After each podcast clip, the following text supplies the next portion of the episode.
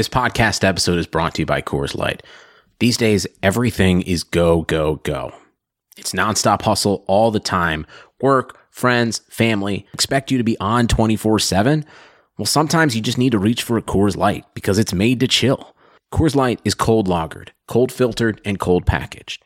It's as crisp and refreshing as the Colorado Rockies. It is literally made to chill. Coors Light is the one I choose when I need to unwind. So when you want to hit reset, reach for the beer that's made to chill.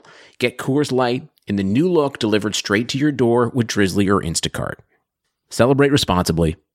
Coors Brewing Company, Golden, Colorado.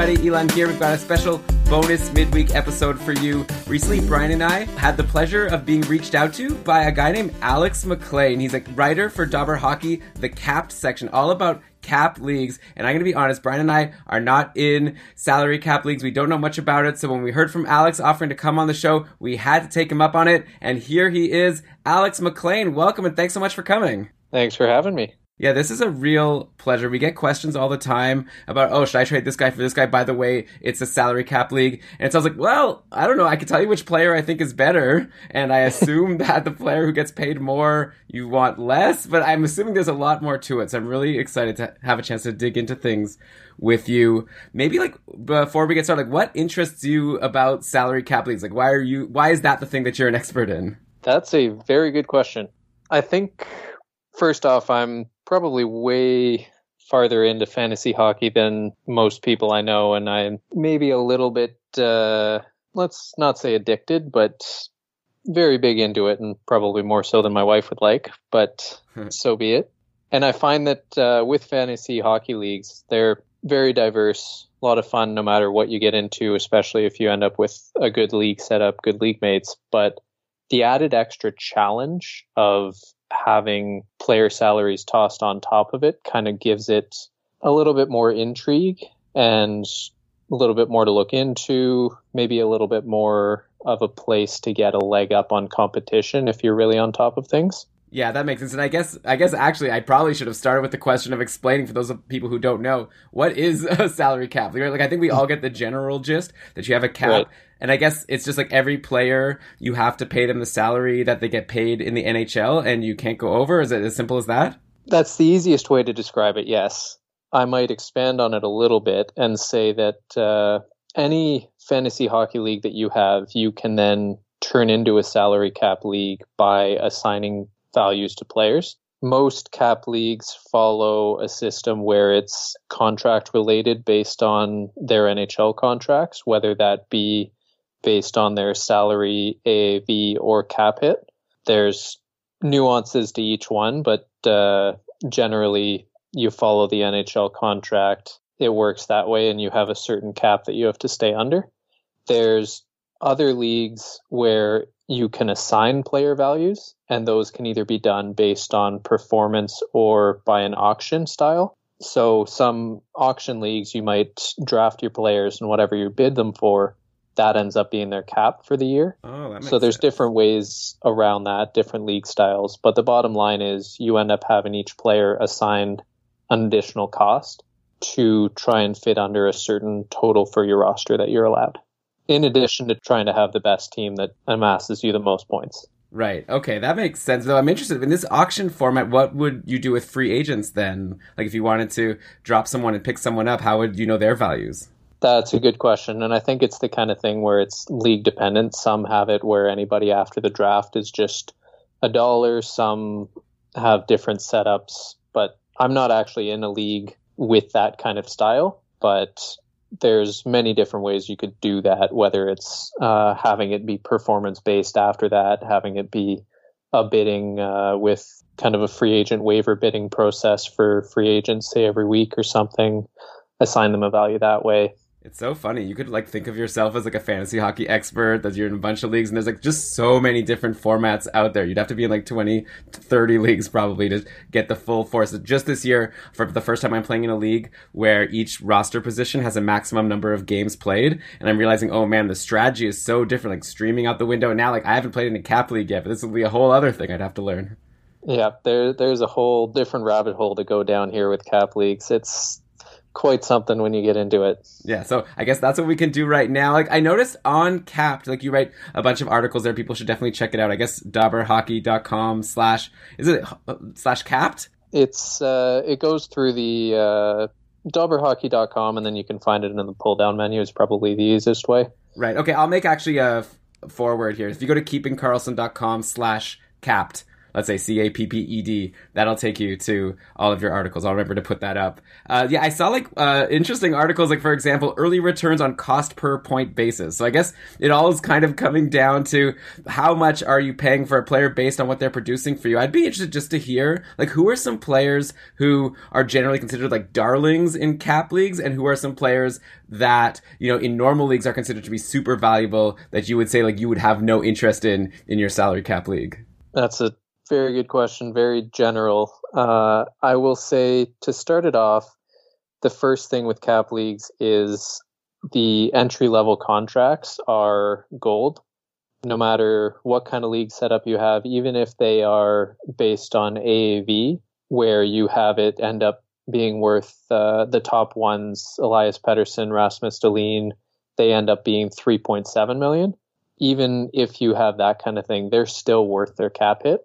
But if you have it, if you have a league based on cap hit, then they're under a million dollars and they're performing with what they do right now. So entry level contracts are really the ones that you want to go for.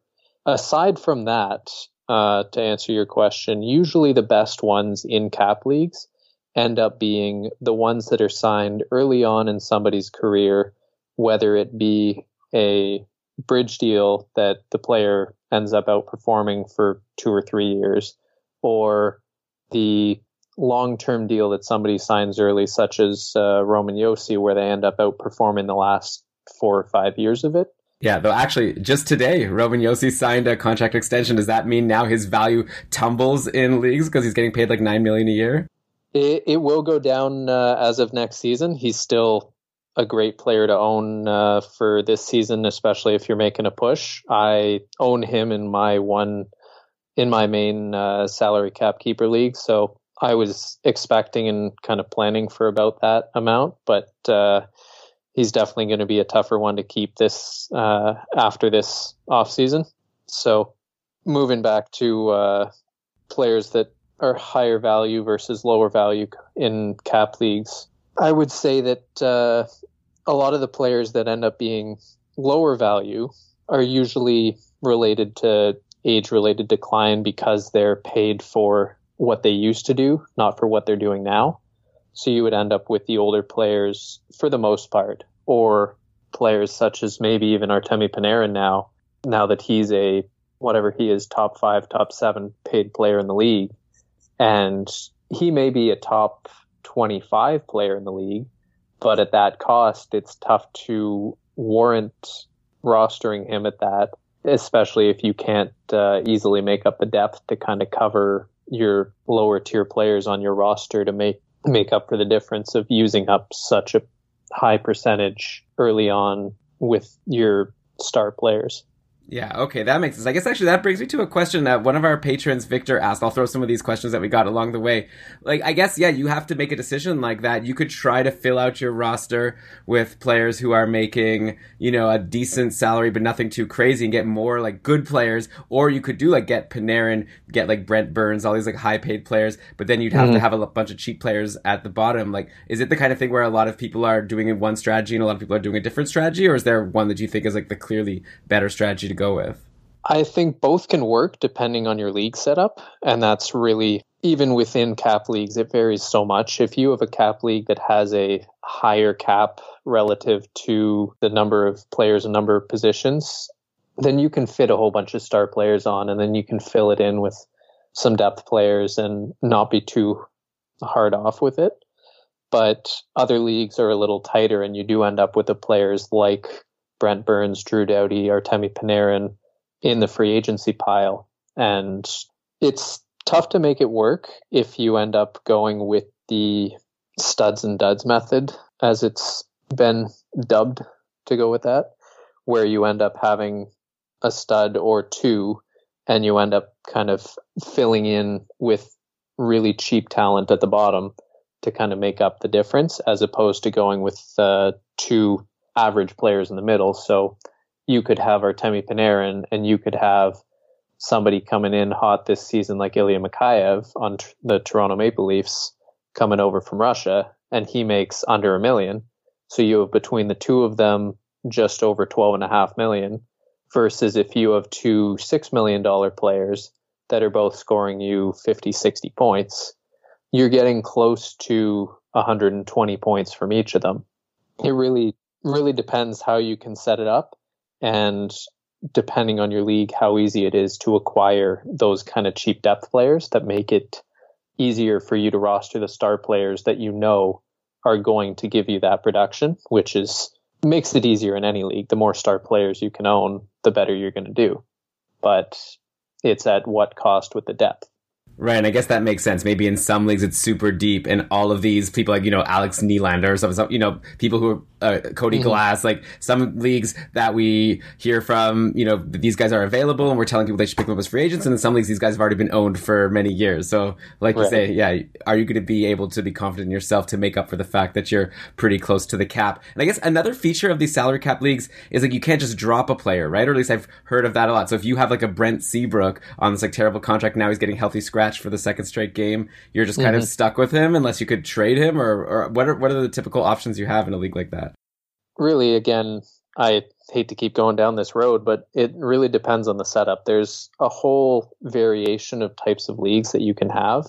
Uh, I have my main salary cap keeper. If you want to drop a player that's been under contract and not uh, minors eligible for our league, which is under 160 games played, then you have to buy them out which puts them at uh, two thirds of their cap hit against your salary cap for the next uh, for double the amount of years that you're buying out. Mm-hmm. Whereas there's some other leagues where it's just add drop off of your team as necessary as you would in a normal league, just as long as you keep to your add drop limits for the week or the year, whatever it may be. And it really depends what kind of league you want to have. There's some where they try and mimic the NHL as much as possible and those are a lot of fun because there's a lot more planning involved. Meanwhile, there's also other leagues where it's your standard uh, kind of thing where it's it leads to a lot more transactions, a lot more player movement, and kind of keeps people coming back because there's a lot going on, making it easy to make moves and try and make up ground yeah, I guess you could be like who was like Arizona, like taking on bad contracts in exchange for getting prospects, and then in a couple of years, maybe you can be competitive once those contracts run out. Have Have you ever uh, bought out a player in this league that you're in? I have not. I have definitely uh, dumped bad contracts on uh, other teams while paying up for it. I in the off season actually ended up acquiring Cory Schneider he came to my team with Klim Kostin and a first round pick, and I want to say I sent a fourth or a fifth round pick back as the return for that. So I was taking on the cap dump of Cory Schneider. I actually saw him as somebody that was possible to maybe bounce back to better than he was.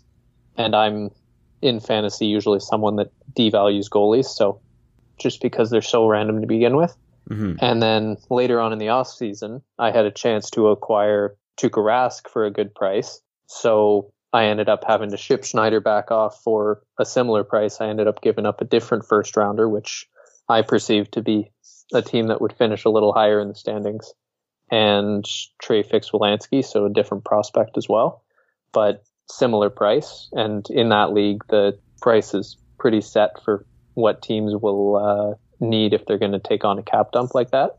So I've never actually had to buy out a player because there's usually players that you can, or there's usually other teams that you can sell a player to and get them to take on a bad contract because for me, it's easier to give up a prospect and replace that than it is to deal with the cap hit penalty. Right. And I think you maybe dodged a bullet by shipping off Cory Schneider because, yeah, the bounce back hasn't happened yet. Hasn't yet. But... Yeah. It's only played four games, though. So I guess there's still lots of time for him to right the ship potentially. Yeah. And the whole New Jersey team has been uh, looking like they are going to take a couple of days, couple of games, maybe even a couple of weeks. Who knows? Maybe until January before they really get, get going. Yeah, it's pretty wild. Like Nikita Gusev is getting healthy scratch today. I don't know what the cap implications are here, but definitely not what you expect. I, think, I guess it's tomorrow actually that New Jersey's playing. Uh, here's a question that just came to my head. So let's say you were starting your cap league was starting like tomorrow. The draft is tomorrow. Who's going first overall? Because Connor McDavid is amazing, but he makes a lot of money. Like, who are mm-hmm. the types of players that you think are going? Like, let's say top five picks. So my pick would be Elias Pettersson. Oh. I mean, it depends on the settings. I mean, if you have hits, face-off wins, blocks, penalty minutes, all those kind of kitchen sink categories, then it might be a little different. But if it's points only, I'm going Elias Pettersson, and I don't have to think too hard about it. Mainly because he has two years left on his entry level deal. He's already putting up 70, 80, close to point per game anyway. And you can just take that to the bank and either his next contract is going to be a decent one or he's going to eh, he's unlikely to take a bridge. He's probably going to end up looking for similar money to Matthews and Marner, but won't be that high anyway.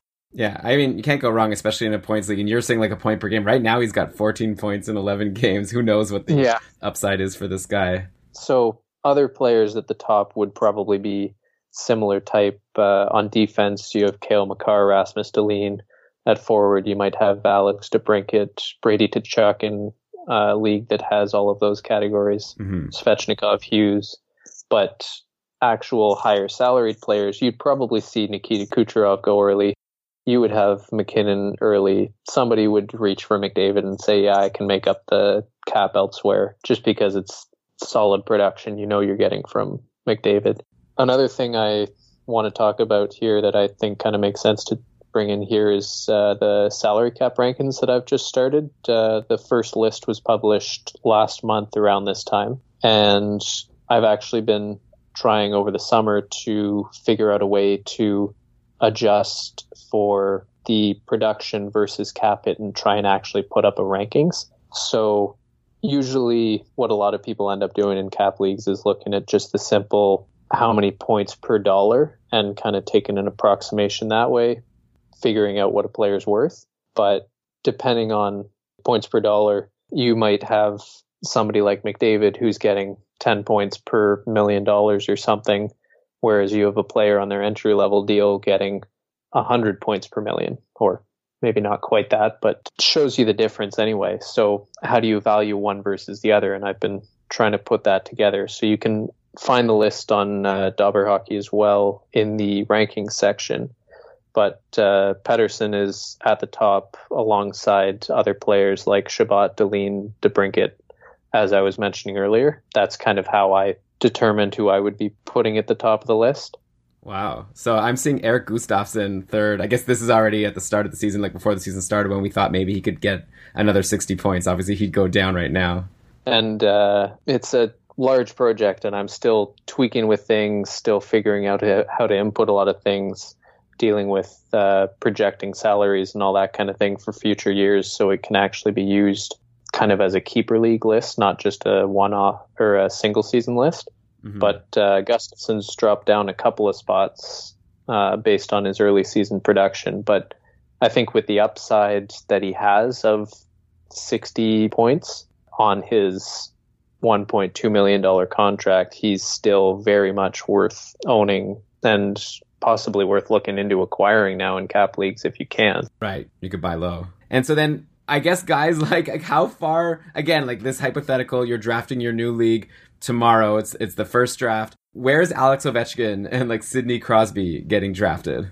In a points only league, Crosby way ahead of Ovechkin, but uh see where Ovechkin is on my list. Ovechkin's actually just outside the top 100 and I'm looking at the updated list. So the one that uh, is currently on this site might differ a little. Crosby is inside the top 50, and on his contract, that's not too surprising.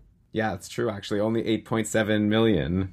Yeah, he's he's been one of the most consistent guys at the top for years for cap leagues, and his contract's only getting better. Yeah, that's actually interesting. So it's like some of these players that sign these contracts. I remember back when Evander Kane signed. It was just a couple summers ago. Seven years, seven million dollars. Everyone's like, "What an overpay!" And now you're looking at the new salaries that are happening. It's like that seems like totally reasonable, maybe even a decent deal for Evander yeah. Kane. So yeah, it's changed a lot.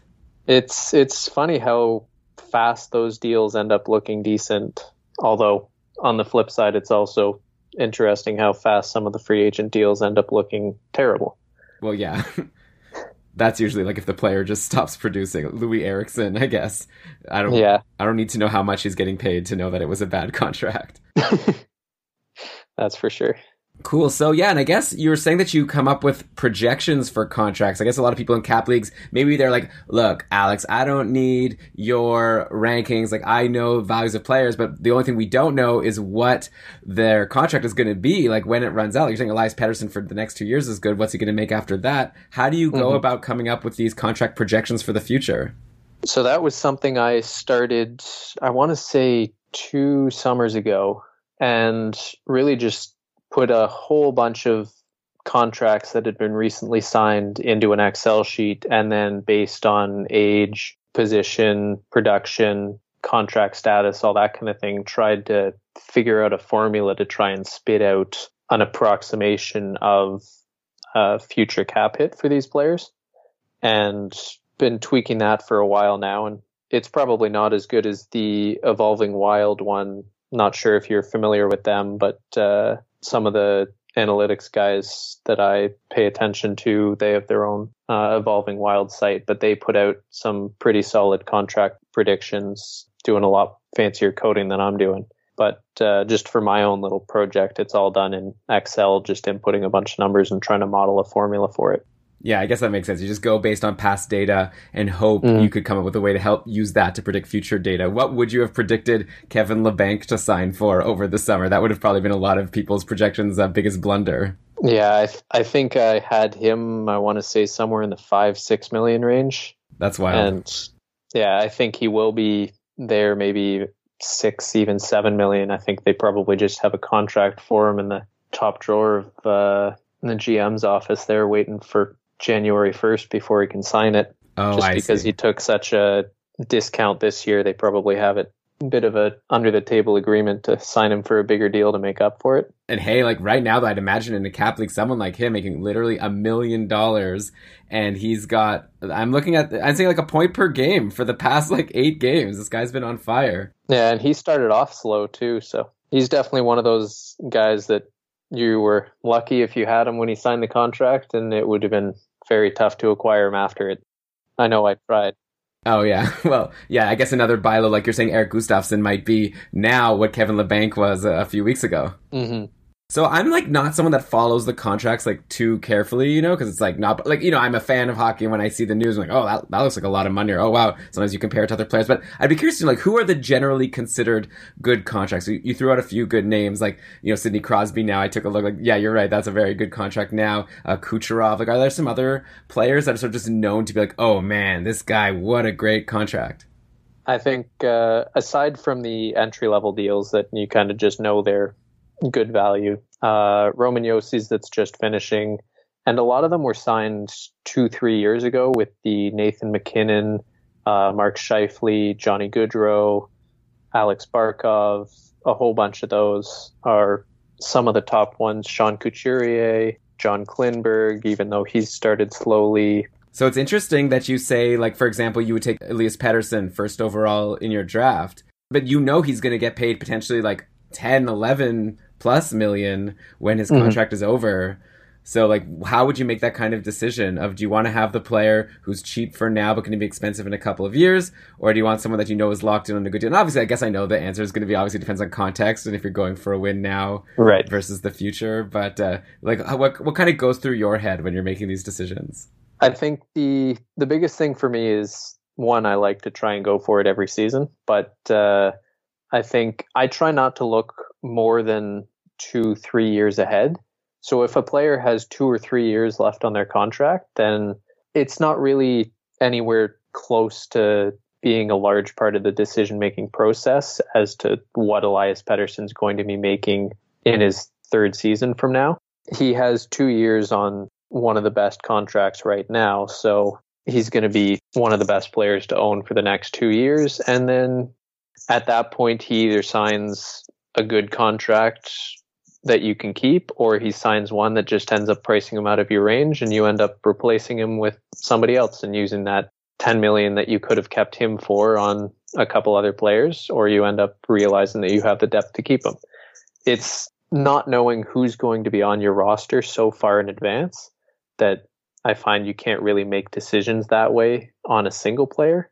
So look at it for the next year, next two years, maybe the next three years if you're not uh, in a big contention window right now. But past that, trying to look at future cap hits and anything just gets way too messy. I could see that. Like it, it's so much to wrap your head around, like trying to think of what you need to do now and also for the future. Like, do you go into a season and then have you had times where like midway through you realize you're not going to win and then you like totally have to change your strategy, which I guess is a lot like just any keeper league, but in a cap league, like especially, do you quickly switch to like let me acquire a, a bad contract and a prospect? That's definitely something that you can do. I think, uh, yeah, it's like any league. You can turn on a dime if you really need to and realize, oh, my, I just lost uh, Landeskog, Rantanen, and somebody else to injury. I might right. have to go in a different direction now and move things one way or the other. It's the same thing in a cap league, and you just have the contracts. You can either take somebody's bad contract or you can acquire somebody like Victor Arvidsson, who has a whole bunch more years on a good contract that you know for the next few years, I can get something worthwhile. Maybe you send somebody Roman Josi in exchange for Victor Arvidsson. They get the one year of Roman Josi, who's the better player for this season. You get the better player for the next few years. Bit of a hit this season. Something like that you might be able to balance. Yeah, and I guess that's happening in the NHL all the time. So okay. For sure. If you got an offer right now, Artemi Panarin, you're gonna someone's gonna give you Artemi Panarin and mm-hmm. you have to give like a fifth round pick. Like I'm just trying to get a sense of like, are you staying away or you know Erik Karlsson and his 11 million dollar contract? Are you like, okay? Do people have to give you something to take on these contracts on these star players, or are these are these still players that people want to try to get on their teams? I mean, you always want to have the star players on your team. It's just can I fit them? If I can fit Erik Karlsson on my team, either just by dropping two other six million dollar players and I can acquire him for a fourth round pick, I would do that in a heartbeat. But if it's a league where I can't just drop two six million dollar players and I only have one million dollars and one million dollars under the cap, then it's tough to really wiggle him under your cap. So you would end up having to send somebody back, and that's how a lot of uh, cap league deals end up going at least with the initial discussions, is hey, I'm interested in X player, but I can only take on two million of his eight million dollars in salary. So who would interest you and are you willing to take this six million dollars back, whether it's one player or two players kind of thing? Right. Okay, that makes sense. Like even if you want to take him, you sometimes just don't have any room, and so you have to figure something else out. Like uh, in your league, like what is the penalty? Is it just like the software won't allow you to go over the cap, or do you have some wiggle room where you can be over for a little bit until you figure things out? Like, like how how does that get enforced? So we do our league through Fantrax, and they do a very good job with uh, their system for that, and we have it set up so in our league, if you have a team that's over the cap, then you just won't accrue any stats for the period of which you're over the cap. So if I have, if I acquire Erik Karlsson and then two days later send out Artemi Panarin to balance the cap and get myself back under, those two days I won't have accumulated any stats. Ah. Have you ever done that? I haven't. It's definitely happened. I ended up uh, actually having to make a bit of a panic move a couple of years ago where I had Filip Forsberg coming back and I hadn't managed salaries uh, quite properly enough, so I needed to ship out a little bit of money. So I ended up uh, sending Artemi Panarin, funnily enough, when he was making six million, along with two picks in exchange for Kyle Palmieri, who I, I'm a fan of in cap leagues, especially ones that have a bunch of different categories, shots, hits, that kind of thing, where Panarin's value is decreased a little. So getting the 4.6 million Palmieri for the 6 million Panarin helped me out of my bind. I was willing to give up a couple of picks to do it. And really, I ended up with the multi cat advantage anyway. So it was a deal that made sense at that point, but uh, I haven't actually ever said, oh, I just need to acquire this player and I'll sort out the salary later. Yeah, sounds like that would be a mistake. And actually, one of the questions I had here from Victor is what are the biggest mistakes made in capped leagues? I'm assuming there's some maybe newer players to the league that just get so excited by all the star players available and then they get themselves into trouble and then it's pretty hard to work your way out of it without having to give up some really bad trades. That that definitely happens. Uh, I think you hit the nail on the head with that one. Is just getting really excited about all the star players you can acquire and on the flip side, it's not knowing how much you should be getting with the cap dumps. So the players like Ryan Suter or uh, Cory Schneider that somebody's sending you, and you might get a second round pick with them, whereas other people that have been around in the league know that, oh, I need to get a first round pick and a prospect to be willing to take this guy on. Are there any other like uh, mistakes or maybe general tips you can give to people like new to cap leagues, like mistakes to try to avoid, or tips like strategies you could employ to have an edge, or at least be able to compete with the experienced players such as yourself? That's a tough one. I think the biggest thing is really just gaining experience, and uh, one thing that a lot of people do in cap leagues is thinking they know what they're doing, so they come in and all of a sudden start making a ton of moves and then they've gotten themselves in trouble one way or another. But uh, really, it's take some time, figure out what the values are in the league because the league knows what players are valued, where certain salaried players are valued, what one thing is worth versus another. You coming in, you might think something is valuable, but it's actually not. So somebody like Esa Lindell was somebody that was likely going to be dropped in our league over the summer. But one of the new GMs came in and actually ended up trading, I think, a second, a third, and maybe another pick to acquire him, and then ended up having to ship him off to somebody else anyway. Damn. So it's, yeah, it's mistakes like that, kind of not really knowing where the market is set. That's one of the biggest things for people new into cap leagues. For experienced general managers, it really comes down to, wow, I just really missed on my player evaluation or my uh, contract expectation with this guy. Yeah, like potentially if you grabbed Erik Gustafsson third overall and then he's not getting any points. But again, that could mm-hmm. obviously change. Just a fun example right now. So, okay, in your league at this moment, I assume you have free agency. Like, do you have the opportunity, if you had the cap space, to drop a player and add a player, just like in other standard fantasy leagues? So we have a whole uh, pro system, minor system set up. So usually, when uh, somebody goes down with an injury, you can promote somebody within that has less than 160 games. So real depth players here, but uh, you can usually promote within. But uh, our free agent set up so whichever team just lost Tarasenko might say, okay, now I have his money that really won't affect me for the rest of the season. I can add Max Pacioretty, who's sitting in our free agent pile oh. right now. Yeah, that's what I was kind of interested in. Can you share some of these names? Because Max Pacioretty's having a killer season. He's doing really well playing with Mark Stone. I guess I shouldn't say killer season. You know, he's doing a lot better than he did last year. That's for sure. Definitely. He doesn't have an even strength goal apparently, and he's on uh, pace to whiz past 300 shots on goal though. So maybe even some market correction for even more production. Who knows? Yeah, wow. 11 points in 13 games. He hits more than once per game. Like you said, like uh, 54 shots in 13 games is wild. And you're saying he's a free agent in your league. Yeah. Who are some other names of the top free agents out there? It's really just because nobody has the cap space to be able to pick him up. Are you trying to figure it out right now? Are you going to angle away to get Pacioretty onto your team? I, I am so tight to the cap right now. I think out of our eighty-two and a half million dollars, if everybody's healthy on my team, I'm at eighty-two point three. So it would take a couple of trades to be able to find room for him. And you wouldn't be able to like if you have someone who's also getting paid seven million, and you think Pacioretty is better, could you just like make that swap?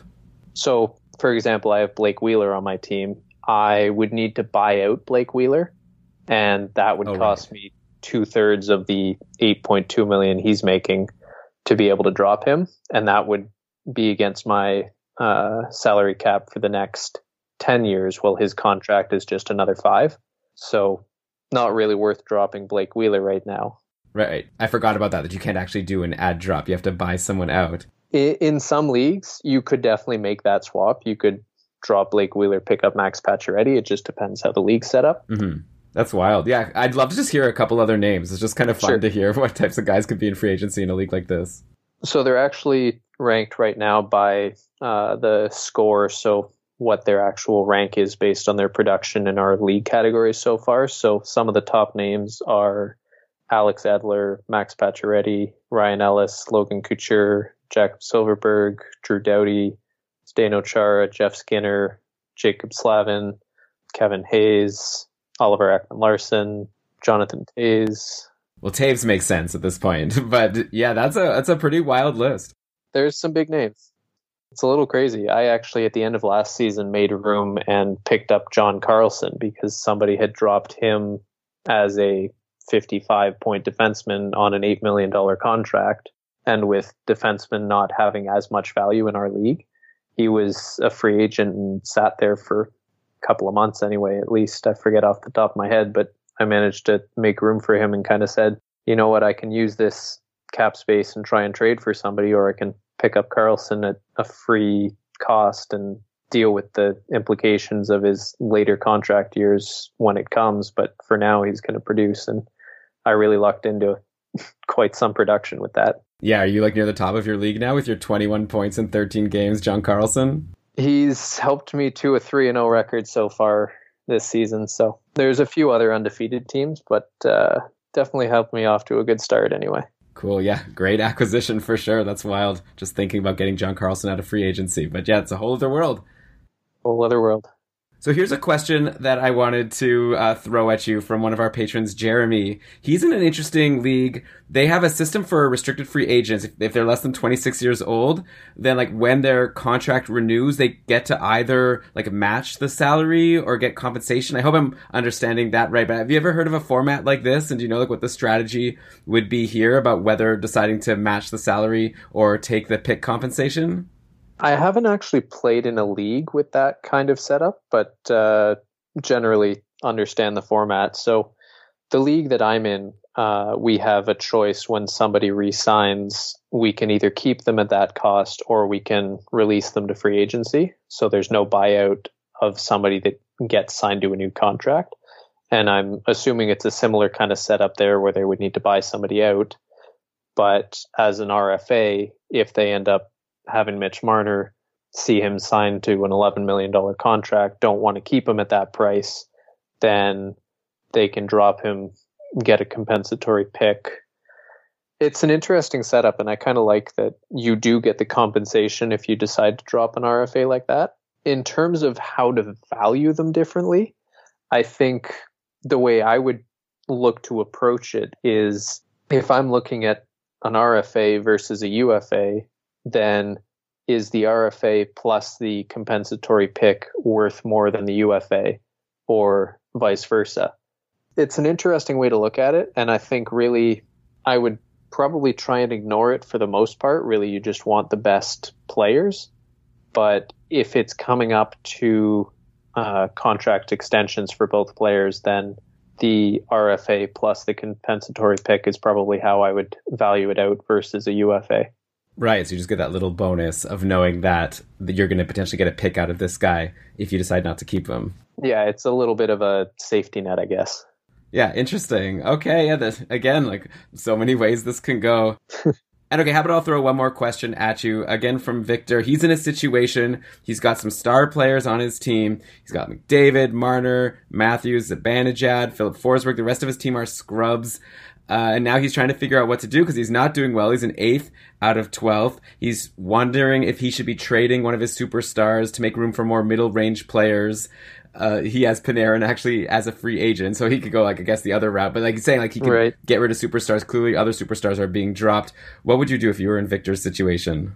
It sounds like in a league like that where Panarin's not owned, and if he has a bunch of those high price stars, that he's probably lacking a lot in the depth categories or in the depth, uh, just team depth overall. So it sounds like he's probably better off by diversifying a little bit. And whether that means trading off a star for, say, a $10 million player for three, three or $4 million players could be something that makes sense depending on the fit. Or he could look into moving a $10 million player for an $8 million player, maybe somebody like uh, Jakub Voracek or Blake Wheeler that started off a little slow move for somebody like that and another depth piece that you can use to replace somebody on the bottom of your roster. Yeah, it really is case by case basis kind of thing, but it sounds like some kind of diversification is needed for him. Yeah, I guess what I would say is you're 8 and 12. Obviously, look at your team. Maybe he just happens to have a bunch of underperforming players that we expect to do better. In that case, maybe wait right. it out. But if everyone on your team is doing basically what you kind of expected from them, then it does sound like, yeah, you have a depth issue and you have to try to resolve it. So good luck, Victor.